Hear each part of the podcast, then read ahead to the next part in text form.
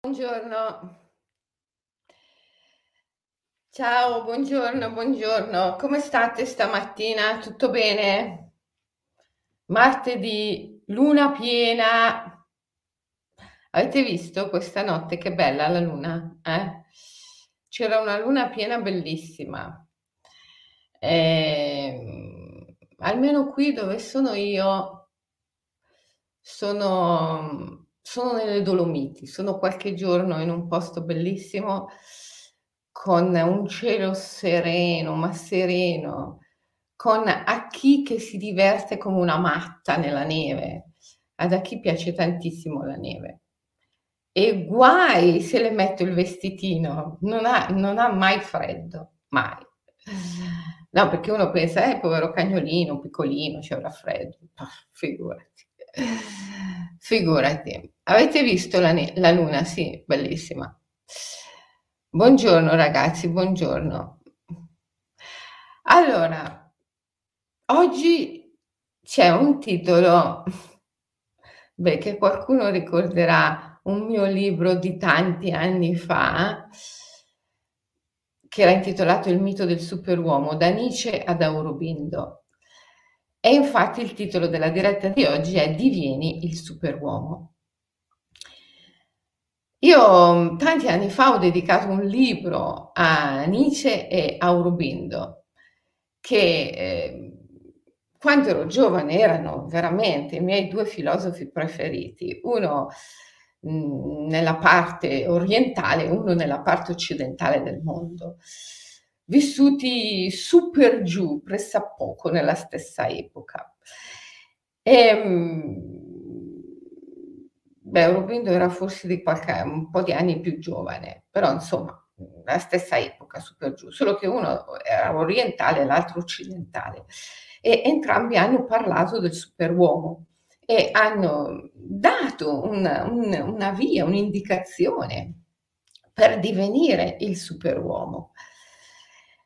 Il superuomo di Nietzsche, come il superuomo di Aurobindo, è fondamentalmente colui che ricorda il sacro, colui che sa compiere il sacro, il sacrum facere, il darsi, l'offrirsi, colui che sa morire in vita, la morte mistica, la morte dell'io, che oggi è fondamentale, perché se l'umanità non riesce a fare questo grande rito di passaggio in cui ogni singolo individuo muore in vita per rinascere, superando la gabbia dell'io, e non, non, ce ne sarà per nessuno, non ce ne sarà per nessuno perché eh, il pianeta è fortemente compromesso, la vita sul pianeta è compromessa, le risorse sono compromesse. E abbiamo già raggiunto un punto di non ritorno, quindi cosa vogliamo raccontarcela? E, ed è evidente che tutti gli sforzi di quell'ecologia che parte dall'io e che poi ha come fine il rinforzo delle categorie dell'io, un'ecologia antropocentrica che è fatta semplicemente a scopi politici, ehm, per non dire ancora una volta economici, non è una vera ecologia e infatti non produce nulla di buono. è solo un continuo parlare, parlare, parlare, parlare di questa ecologia, ma di fatto, di fatto, per compiere una vera svolta in senso ecologico non si sta facendo nulla, assolutamente nulla. Eppure tutti sanno che la situazione è gravissima. Ma la vera ecologia, che io definirei ecologia del profondo, alla fine è una rivoluzione della coscienza, perché la natura è la proiezione dell'anima, è ciò che noi abbiamo dentro. Quindi è solo attraverso una rivoluzione dei valori profondi che ci governano, che noi possiamo compiere una vera ecologia. Una vera ecologia è una rivoluzione dei cervelli, perché la natura è il riflesso della nostra psiche, di ciò che noi ci portiamo dentro. E salvare la natura è poi fondamentalmente salvare noi stessi. Quindi sa da fare una rivoluzione. Questa rivoluzione è la nascita del, dell'uomo dopo l'uomo, o il superuomo, come piaceva chiamarlo ad Aurobindo e Nietzsche colui che sa compiere il sacro, colui che sa morire in vita, colui che sa darsi, offrirsi, colui che comprende che l'umanità è qui per proteggere, difendere, amare la natura e non per sfruttarla o depredarla. Ma, come ben diceva Nietzsche, una volta governavano i forti, oggi governano i deboli. E questo è verissimo, verissimo, verissimo. Dobbiamo comprendere bene che cosa si intende per deboli e forti. Prendete il caso di una pandemia, una cosa così. Prendete il caso di una pandemia. In una pandemia, ma io dico in tutte le pandemie, eh, non solo in questa che va di moda oggi, ma in tutte le pandemie, in tutte le pandemie, c'è una larga fetta della popolazione che si ammala e guarisce. Poi c'è una percentuale che muore. E c'è una percentuale altrettanto uguale a quella di coloro che muoiono, che è immune. Immune, assolutamente immune.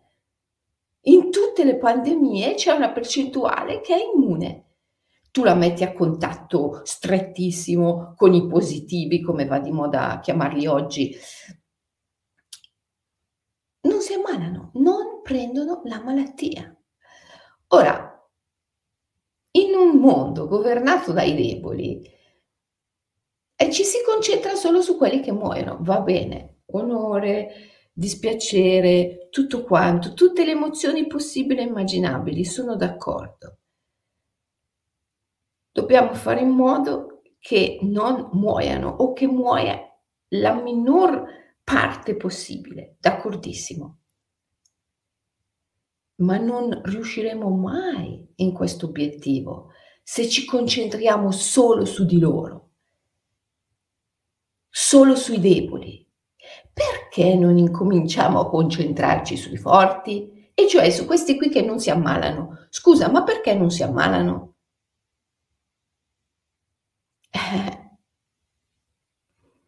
Forse perché hanno un sistema immunitario forte?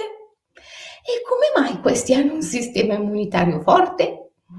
Forse perché fanno un certo tipo di vita, forse perché hanno un certo tipo di abitudini, forse perché hanno una certa psiche, forse perché coltivano certe emozioni anziché certe altre.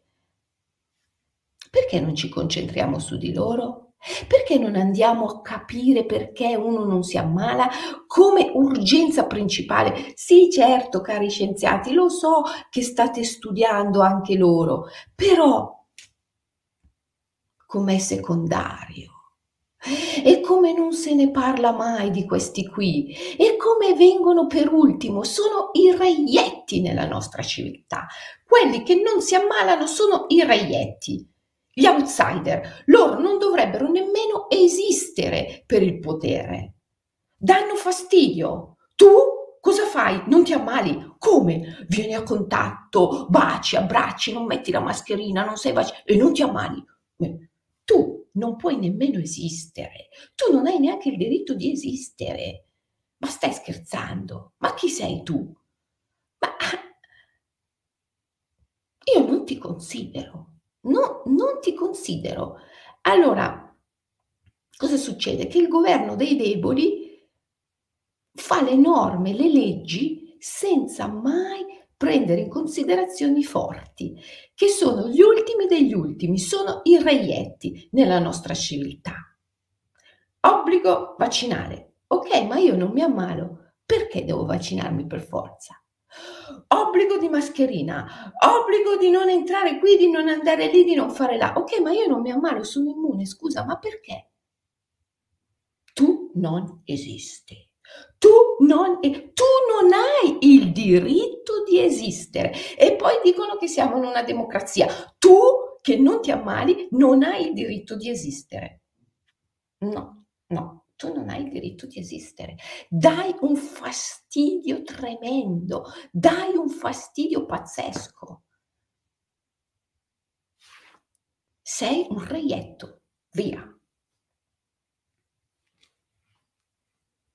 Dovresti essere studiato, dovresti essere quello più considerato di tutti. E invece, casomai, sei deriso.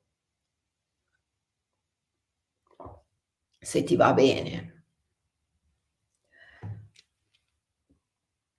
Ma come? Magari se mi osservi, magari se mi osservi molto da vicino, più da vicino, magari se mi osservi bene, direbbe l'immune, potrebbe dire se lo facessero parlare, ma non lo fa parlare nessuno.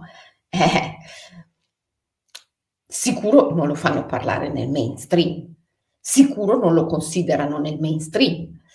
Ma se lui potesse parlare direbbe, ma scusa, perché non mi studi? Perché non cerchi di capire perché io non mi ammalo?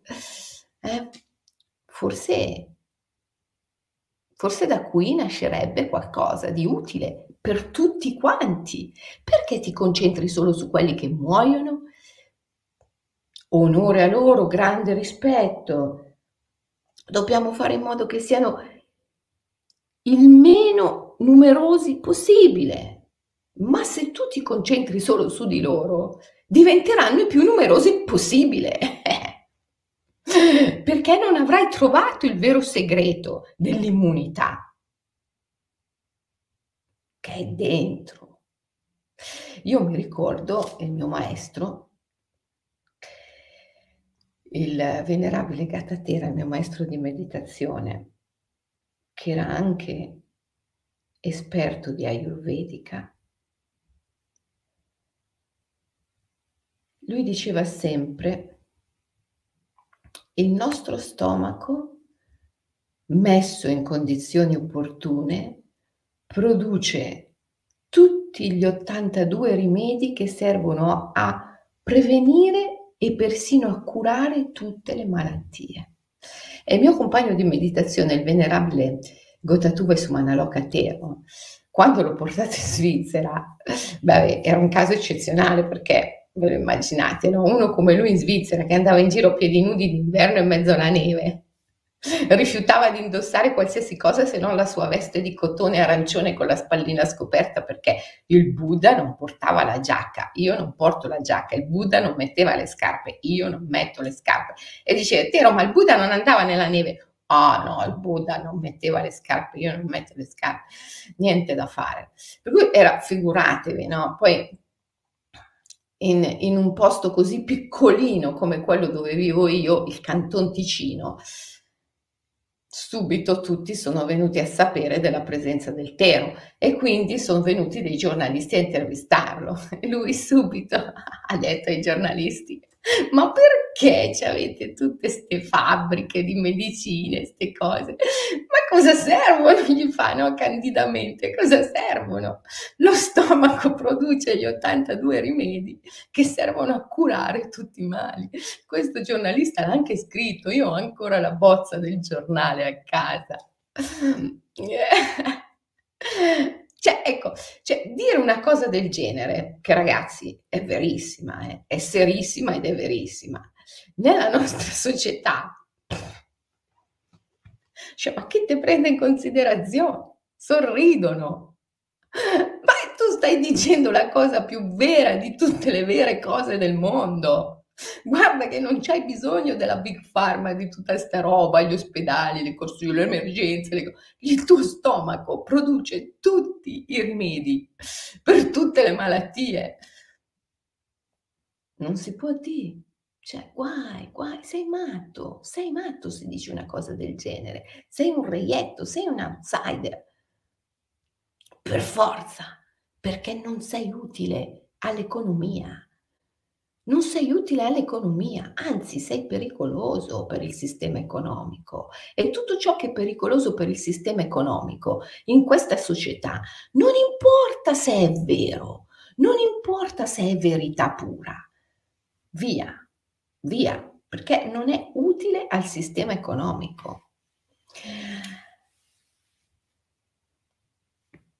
Beh, la psicologia, ancora peggio. Eh. I nostri disturbi, i nostri disagi, i nostri problemi sono il nostro più grande patrimonio. La nostra dolce tristezza è una dea alleata potentissima che può portarci grandi ispirazioni, forze, energie, l'insicurezza, la fragilità. Sono tutti poteri straordinari, dei, dei che sono con noi, al nostro fianco la psicologia desacralizzata che cosa ne ha fatto? Malattie, malattie. Perché una psicologia desacralizzata filtra l'anima attraverso le categorie diagnostiche. Ma quando è nata? Chi se l'ha inventata sta psicologia? È la psicologia di una certa classe sociale dei tempi della rivoluzione industriale. E da allora non è che sia cambiata poi molto, vero? Eh, allora è la psicologia dei deboli, non è la psicologia dei forti. Eh. Se tu vuoi fare una psicologia dei forti, sei fuori legge in questa società, sei un bandito, anzi sei pure perseguibile. Sei pure perseguibile. Perché se uno soffre di dolce tristezza, che poi non è sofferenza, ma e tu gli insegni a coltivare la sua dolce tristezza, è illegale, eh? Tu lo devi mandare dal medico, tu lo devi mandare da chi ha la licenza per dirgli che la sua dolce tristezza non è una forza, ma è depressione, è malattia. E ti cura la malattia, ok? Però prima, prima ti fa ammalare, nel senso che ti diagnostica, la porta in essere la malattia. Quindi prima porta in essere la malattia, poi ti cura. Eh, ma scusa, Evitare di portare in essere la malattia non è forse meglio? Fare una psicologia dei forti anziché una psicologia dei deboli non è forse meglio? Non si può. Nella nostra società non si può. Sei perseguibile. Sei fuori legge se lo fai. Perché tu non hai, tu non appartieni alla, alla classe de, della terapia desacralizzata. E quindi non puoi occuparti della tristezza. No, non puoi, non puoi, non puoi. Sei fuori legge, perché la tristezza è depressione, è una malattia e quindi tu, che non sei un terapeuta, non puoi occuparti di questo. No, no, non puoi, non puoi, non puoi. Se Gesù arrivasse qui oggi nella nostra società a resuscitare Lazzaro, lo denuncerebbero, lo denuncerebbero, perché lui non ha le carte in regola.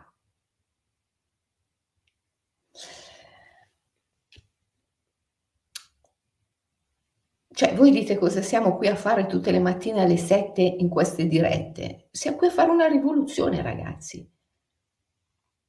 Siamo qui a fare una rivoluzione. Una rivoluzione dei valori. E abbiamo bisogno di medici, abbiamo bisogno di psicologi, abbiamo bisogno di filosofi, abbiamo bisogno di avvocati, abbiamo bisogno di commercialisti che hanno detto basta, basta, basta, basta. Ecco, abbiamo bisogno di queste persone Cos'è che state dicendo? Cos'è che state scrivendo? Un sacco di cose. Bravi, bravi. Insegnanti, brava, brava Severia, abbiamo bisogno di insegnanti, certo. Eh. Ma soprattutto abbiamo bisogno di divenire noi stessi per primi il superuomo. Questa è la prima cosa, indipendentemente da ciò che siamo, dalla professione che svolgiamo.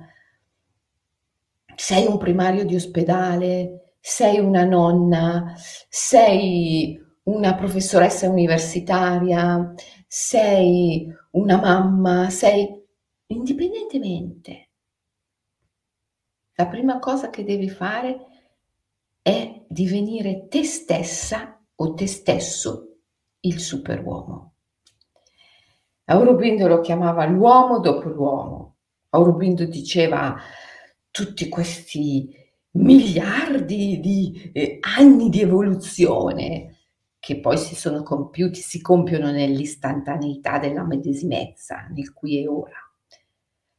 Però la mente non può vedere questo, quindi ha la sensazione del tempo. Il cuore sì, può vedere l'istantaneità. Insomma, dalla prima meba al primo pesce, al primo mm, anfibio, al primo rettile, al primo uccello, al primo mammifero, eh, mica che avranno l'obiettivo di arrivare, diceva Aurobindo, a questo ometto in giacca e cravatta. Cioè, ma non si può pensare che questo ometto in giacca e cravatta sia l'obiettivo ultimo di tutto questo processo evolutivo. Chiaro che deve venire qualcosa dopo, l'uomo dopo l'uomo, il superuomo. E quando il superuomo incomincia a spuntare fuori, tutta l'oscurità si eleva per frenarlo, fermarlo.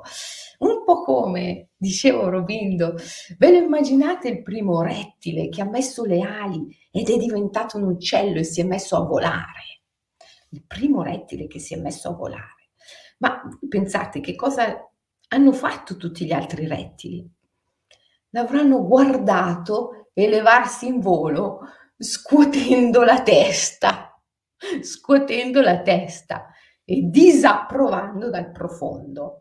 Allora, se ti disapprovano, sei sulla strada giusta. Se sei un birbante, birichino, monello, sei sulla strada giusta se sei controcorrente, sei sulla strada giusta. Una volta governavano i forti, oggi governano i deboli. Chi sono i forti? I mistici, coloro che conoscono il sacro, il sacro facile, il darsi, l'offrirsi, l'amore. Il forte è colui che sa amare è il mistico.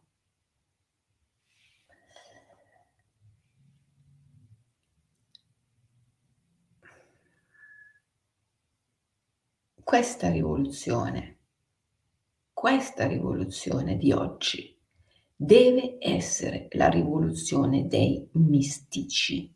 È il mistico che deve guidare questa rivoluzione.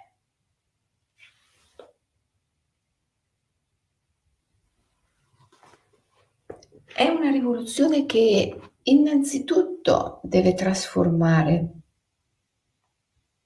l'individuo nel superuomo e poi deve cambiare profondamente tutti i modelli economici, i modelli sociali e quindi per forza i modelli politici e trasformare profondamente la cultura, cioè i valori i valori su cui si fonda la civiltà.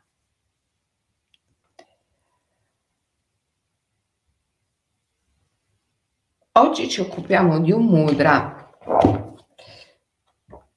che è molto utile in tal senso, ed è questo, eh? il Dharma Chakra, il Dharma Chakra Mudra. Il Dharma Chakra Mudra.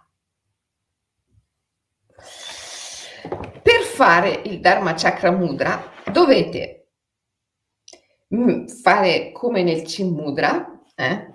con una mano, e toccare, toccare il medio della mano opposta con il Chin Mudra, così. Mm? Una mano rivolta verso di voi, l'altra rivolta verso l'esterno. Così. Questo è il Dharma Chakra Mudra. Chi Mudra, pollice indice a contatto, poi tocco il medio della mano opposta, una mano rivolta verso l'esterno, una verso l'interno. Mm. Così. Il Dharma Chakra Mudra è il mudra del prendersi cura di sé e del pianeta a scopo evolutivo. Prenderti cura di te vuol dire darti, offrirti, morire, sparire, finire, perché questa è la cosa più grande che tu puoi fare, morire e rinascere in vita finché non saprai come morire e poi rinascere, rimarrai un viaggiatore infelice su di una terra oscura. La morte cura tutti i mali, è vero, è verissimo. Purtroppo, fin tanto che vivi in una prigioniero nell'io, la morte è un fenomeno travolgente ma quando sei libero dall'io, la morte è rivelazione, è illuminazione, è risveglio, è rito di passaggio. James Hillman diceva, nella nostra società l'unica veramente morte sepolta è la morte stessa.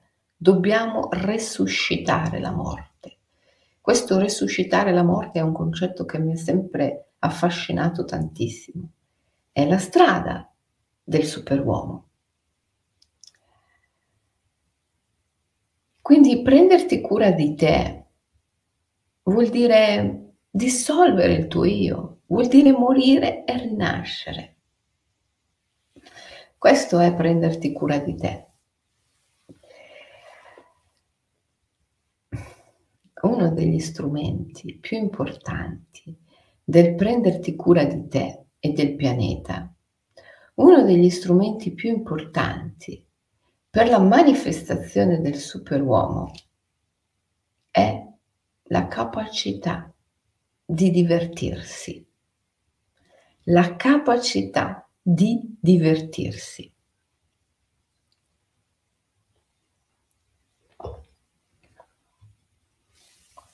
Sì, perché quando ti diverti sei libero. Quando non ti diverti sei completamente prigioniero della tua mente e delle cose, dell'oggettività delle cose. Invece quando ti diverti sei leggero, sei libero. Quando, quando ti diverti il mondo con la sua pressione pazzesca non esiste, non esiste più. Quando ti diverti, anche il tuo io, la gabbia dell'io non esiste più. Quando ti diverti, sei libero. Se non ti diverti, quando non ti diverti, sei prigioniero della tua mente. L'esistenza è una danza di energia, no? Come si legge nel Purana. Shiva, Shivanataraja, il danzatore, crea l'esistenza danzando. e danzando risveglia la materia e ne fa onde pulsanti di un suono che pervade tutto l'universo, dice il Lingam Purana. Shiva danzando risveglia la materia e ne fa onde pulsanti di un suono che pervade tutto l'universo. Questa è poesia, ma è anche scienza oggi. La materia è energia danzante. L'esistenza è la danza del divino, è la danza degli elementi. E questa, in questa danza il divino si diverte, gli elementi si divertono. Aurobindo diceva l'esistenza è il grande lila divino, è il grande gioco del divino. Il divino, diceva Aurobindo, è un eterno bambino che gioca un gioco eterno in un eterno giardino. Tutto intorno a te e anche dentro di te gli elementi danzano e si divertono. Shiva danza e si diverte. Se tu riesci a divertirti, allora riesci ad essere in perfetta sintonia, armonia con l'universo e con il divino.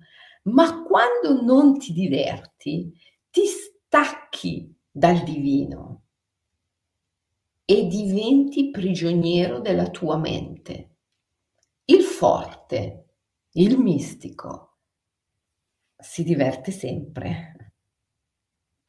Mi ricordo Panikar, Raymond Panikar, il grande teologo con cui ho tanto lavorato, è stato uno dei miei maestri in vita,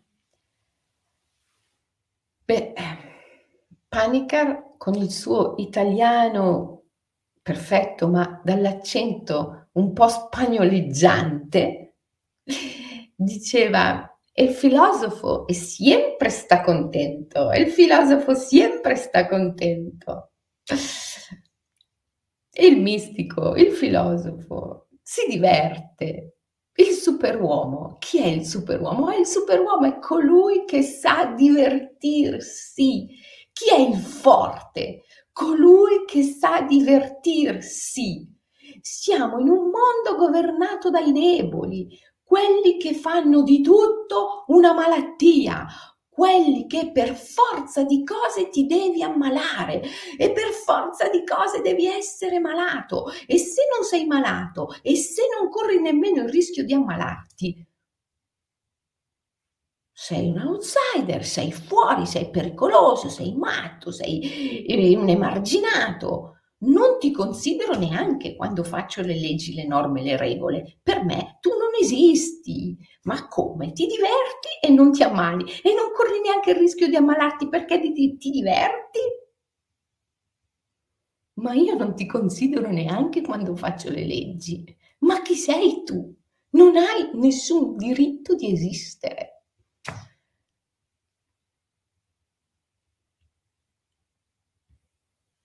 Divertitevi ragazzi. Se non sapete cosa fare, divertitevi. Se sapete cosa fare, divertitevi. Divertitevi, divertitevi, divertitevi, divertitevi, divertitevi. Cos'è che scrivi? Ti voglio mettere in filo diffusione nel mio paesello. Immaginati che bello, un paesello che si risveglia e tutti si divertono, si svegliano la mattina e dicono sai che c'è? Il mondo è il grande lila, il grande gioco del divino, da oggi ci divertiamo tutti. Ah. Sarebbe bellissimo. Insomma, se tu giochi, se tu giochi, attrai tutte le forze dell'universo, perché l'universo è un gioco di forze, è la danza degli elementi, la danza di Shiva, che danzando si diverte. Quindi se tu ti diverti, se tu giochi, tu sei in sintonia, tu sei in armonia con l'universo e attrai tutte le forze E c'è pure il caso che non ti ammali, vero?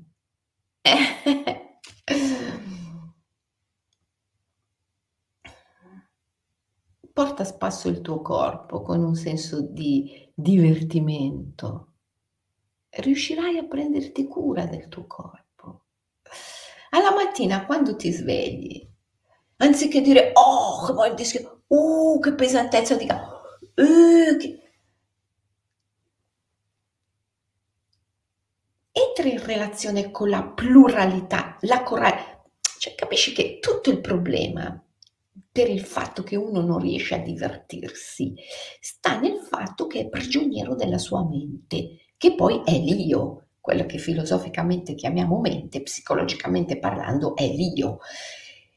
Quando uno è prigioniero dell'io, cioè della mente, non può divertirsi. Perché? Adesso ti faccio quello che è prigioniero dell'io, cioè della sua mente, e si sveglia al mattino. Che mal di schiena, mi fa male la schiena, mi fa male la schiena. Oh, io ho una pesantezza alle gambe pazzesca. Oddio, oh, io ho dormito male questa notte. Oddio, io ho, io, io ho davanti una giornata pazzesca. Sono già schiacciato ancora prima di cominciarla. Questo è quello che si sveglia prigioniero dell'io, della mente. Adesso ti faccio quello che si sveglia consapevole di essere una coralità, una pluralità, una molteplicità Ehi, schiena, come butta stamattina? Dai, su, su, dai che ti voglio bene, dai cara schiena, che ti amo, sei la mia delfina, sei la mia delfina. Dai, andiamo a nuotare, nuotiamo insieme. E dai gambe, siete il mio orso, dai, il mio elefante. Siete pesanti perché siete forti, perché avete tanto grounding. Dai che oggi sfondiamo. E, ehm, e poi lo spirito guida che sta qua, sulla spalla sinistra. Ehi, guarda che oggi c'è una giornata di lotta, eh? e, e lo spirito guida subito katana, spada. Ok, combatto io, non ti preoccupare. E vai, subito, tranquillo. E poi il serpente. Beh, stanotte abbiamo viaggiato nell'underworld, eh, nell'infero eh, c'è una bella differenza eh, tra quello prigioniero dell'io che dice ho dormito male stanotte e quello che comprende la coralità, trova il suo serpente interiore dice stanotte abbiamo viaggiato nell'underworld, poi trova il suo spirito guida armato di katana, dai che oggi c'è una giornata di lotta, forza combattiamo. Divertendoci, divertendoci. È quello che dice, oddio, oggi io ho davanti una giornata che mi schiaccia, pesantissima. Eh, c'è una bella differenza tra quello che dice la mia schiena e quello che si rivolge allo spirito del delfino. Eh, ragazzi, c'è una differenza enorme, hai capito? Enorme.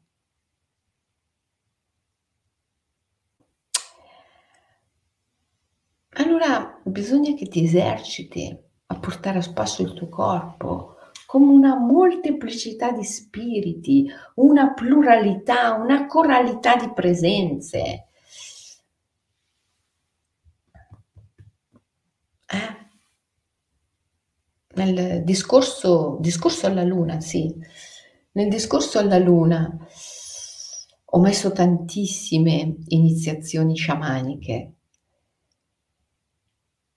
una è quella che Kazimir, lo sciamano dell'Altai, dà ad Anastasia la ragazza che poi è la protagonista no, del profumo della luna, del discorso alla luna, e le insegna a vedere tutti gli animali nel corpo. Io quando faccio riferimento al mio corpo faccio riferimento a una giungla, dico sempre alle mie gambe, dai orsetti che oggi camminiamo in salita. Sono qui nelle Dolomiti, figurati. Dai, sono contenti i miei orsetti di andare in salita, il mio serpente di risvegliarsi alla mattina e di viaggiare nell'underworld durante la notte. Insomma, porta a spasso il tuo corpo con un senso di divertimento. Perché, perché l'esistenza è una danza e tu devi imparare a danzare con l'esistenza. Quando ti diverti, non sei coinvolto con il tuo io e puoi percepire la pluralità del tuo essere. E quando percepisci la coralità del tuo essere, sei libero dalla mente. Quando non ti diverti, sei prigioniero del mondo. Ecco perché questo mondo è il mondo dei deboli e non dei forti. Ecco perché questo mondo ti mette sempre davanti i deboli e non i forti. Ogni giorno i giornali fanno la conta dei morti. Perché non fate anche la conta degli immuni? Quelli che, oh, ieri ho baciato, abbracciato la zia che oggi ha il Covid e io non l'ho preso. Ah, ma anche la settimana scorsa ho abbracciato e abbracciato mio cugino che ha il Covid. Non l'ho preso. Perché non fate la conta degli immuni? Non dico di non fare la conta dei morti, per carità, la volete fare, fatela. Ma fate anche la conta degli immuni, perché non la fate? Perché dovete sempre mettere davanti la tristezza, la pesantezza, il dolore, la sofferenza?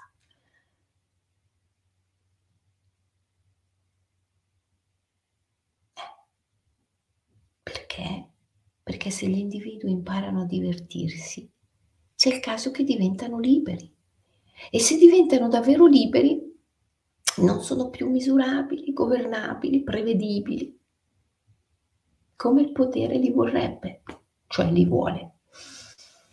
E allora questo mondo è il mondo della tristezza e bisogna che tu ti decida a dire basta. Adesso come si dice nello yoga sciamanico, chiudo l'ingresso e senza opporre resistenza non entro. Chiudo l'ingresso e senza opporre resistenza non entro. Tu continua ad andare avanti con la tua pesantezza, la tua tristezza. Io chiudo l'ingresso e senza opporre resistenza non entro. È un'operazione da fare. Spegni televisore, spegni qui, spe- spegni tutto. Non entro più, basta, basta, vado nel bosco, vado a camminare nel bosco. Puoi dire tutto quello che vuoi, puoi raccontare tutto quello che vuoi. Io non oppongo resistenza, non oppongo resistenza. Questo è il segreto. Questo è quello che io dico sempre e non vengo mai capita da tutti quelli che si incazzano, si arrabbiano. Va bene, va bene. È bello che anche questo, che ti arrabbi, ti incazzi, protesti, però non è quella lì la via per essere vincente. La via per essere vincente è chiudo l'ingresso e senza opporre resistenza, senza opporre resistenza senza opporre resistenza. Non entro. Questa è la via della vittoria, non quella protesto, mi incazzo, eh, giù, eh, perché così serve il sistema, non l'hai ancora capito che così fai il gioco del sistema? Eh, Se non l'hai ancora capito, e io sono qui da tre anni, ogni mattina alle sette a spiegartelo, oh, cosa, cosa devo fare? Cioè, cosa devo fare?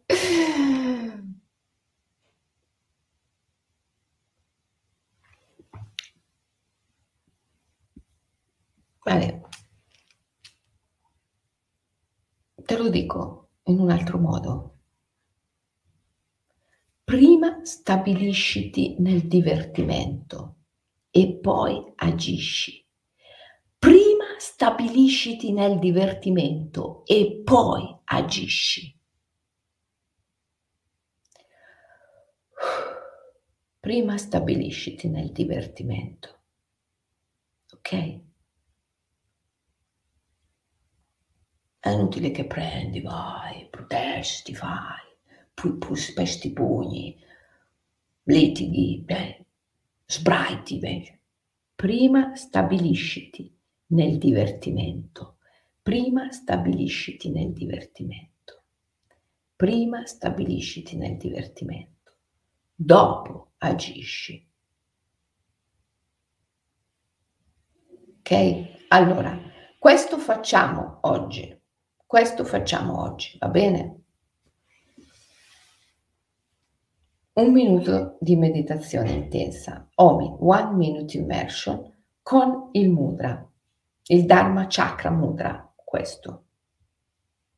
Pratichiamo il Dharma Chakra Mudra, questo è il mudra. Come lo puoi far vedere il mudra? E questo è il mudra. Lo sto facendo vedere. E comunque lo trovate, dai ragazzi. Eh, qua descritto molto bene. Dai, guarda, sono proprio le mie mani, cioè, ma Alessandro è stato bravissimo, cioè, ma ha fatto proprio persino l'anello, il, il mala, guarda, cioè, tale quale, pari pari. Eh? Dharma Chakra Mudra. Dharma Chakra Mudra. Stai lì un minuto mm, con il mudra e qualsiasi cosa tu abbia da fare, prima ti stabilisci nel divertimento, dopo la fai. Prima ti stabilisci nel divertimento e dopo la fai, ok? Abituati. Oggi lo facciamo almeno tre volte in tre diversi momenti della giornata. Per un minuto, prima di fare qualcosa, pratichiamo il Dharma Chakra Mudra ci stabiliamo nel divertimento, respiro profondo e poi agiamo. Qualsiasi cosa dobbiamo fare, ok? Sei un chirurgo, devi fare un trapianto di cuore? Dharma Chakra Mudra. Come diceva Svetlana, abbiamo totalmente perso il senso del sacro. Svetlana, che è una sempre dei protagonisti del profumo della luna, il discorso alla luna, i miei libri sullo sciamanismo, è una sciamana dell'Altai, che forse alcuni di voi hanno conosciuto, quelli che sono venuti con me in Altai. Eh, Svetlana, prima che noi affrontiamo il grande viaggio ad Ukok a cavallo, ci purifica con un bastoncino di ginepro che brucia col fumo del ginepro ma lei, prima di staccare il bastoncino dal ramo, chiede il permesso allo spirito e una volta mi dice, ma io non capisco, come fate voi nella vostra civiltà? Addirittura voi andate armati di bisturi contro gli organi senza neanche chiedere il permesso e gli organi sono gli antenati.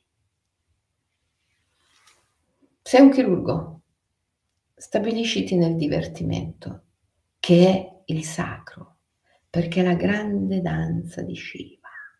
Quando si dice il sacro, il sacro facile, il darsi, l'offrirsi, si dice il divertimento, si dice il gioco, si dice il lila divino, si dice l'amore, perché non ci si offre, non ci si dà con sofferenza la sofferenza è quando fai resistenza, è quando non ti vuoi dare.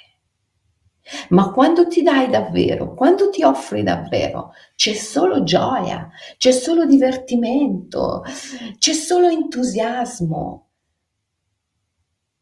c'è il grande gioco divino. Dobbiamo riportare il sacro nelle sale operatorie, nelle terapie, nelle scuole, nell'economia. Questa è la vera ecologia, questa è l'ecologia del profondo e questo è quello che ci salverà se ci dobbiamo salvare. Dharma Chakra Mudra. Stabilisciti nel sacro, stabilisciti nella gioia, stabilisciti nel divertimento, stabilisciti nel gioco e dopo agisci, ok? Sciamanicamente parlando, quando fai una vita senza divertimento, perdi l'anima. E allora poi lo sciamano deve fare il soul retrieval, il recupero dell'anima cosa che noi facciamo, impariamo a fare nella nostra scuola di yoga sciamanico. Abbiamo appena fatto nel weekend appena trascorso, che era il primo weekend della scuola di yoga sciamanico di quest'anno, la caccia all'anima, il soul retrieval, il recupero dell'anima.